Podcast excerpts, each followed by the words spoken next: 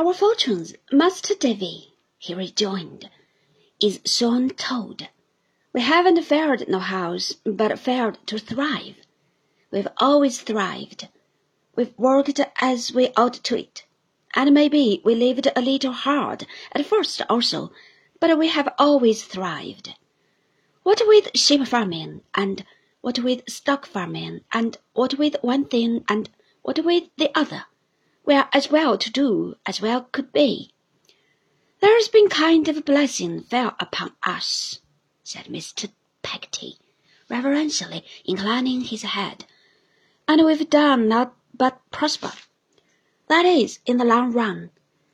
If not yesterday, why then today? If not today, why then tomorrow?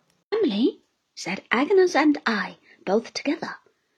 Emily, said he, after you left her, ma'am, and I never heard her sing of her prayers at night, the other side the canvas screen, when we were settled in the bush. But what I heard your name, and after she and me lost sight of Master Davy, that the shining sundown was that low at first that if she had known then what Master Davy kept from us so kind and thoughtful, it is my opinion should have drooped away. But there were some poor folks aboard as had illness among them, and she took care of them. And there were the children in our company, and she took care of them. And so she got to be so busy, and to be doing good, and that helped her. What did she first hear of it? I asked. I kept it from her after I heard on it said Mr. Peggotty. Going on nigh a year. We were living then in a solitary place, but among the beautifulest trees, and with roses covering our bin to the roof. There came along one day when I was out a working on the land, a traveller from our own Norfolk or Suffolk in England. I don't rightly mind which, and of course we took him in and gave him to eat and drink, and made him welcome. We all do that, all the colony over. He'd got an old newspaper with him, and some other account in print of the storm. That's how she knew it.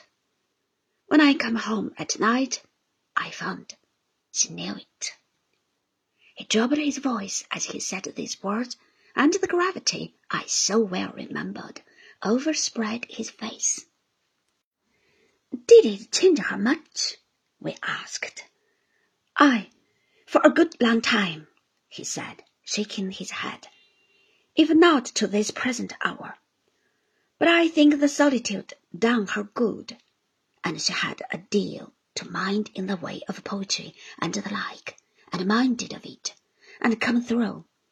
I wonder, he said thoughtfully, if you could see my Emily now, Master Davy, whether you'd know her. Is she so altered? I inquired. I don't know. I see her every day and don't know, but odd times I have thought so.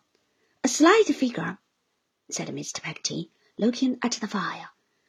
Kind of worn, soft, sorrowful, blue eyes, a delicate face, a pretty head, leaning a little down a quiet voice and way, timid almost. That's Emily.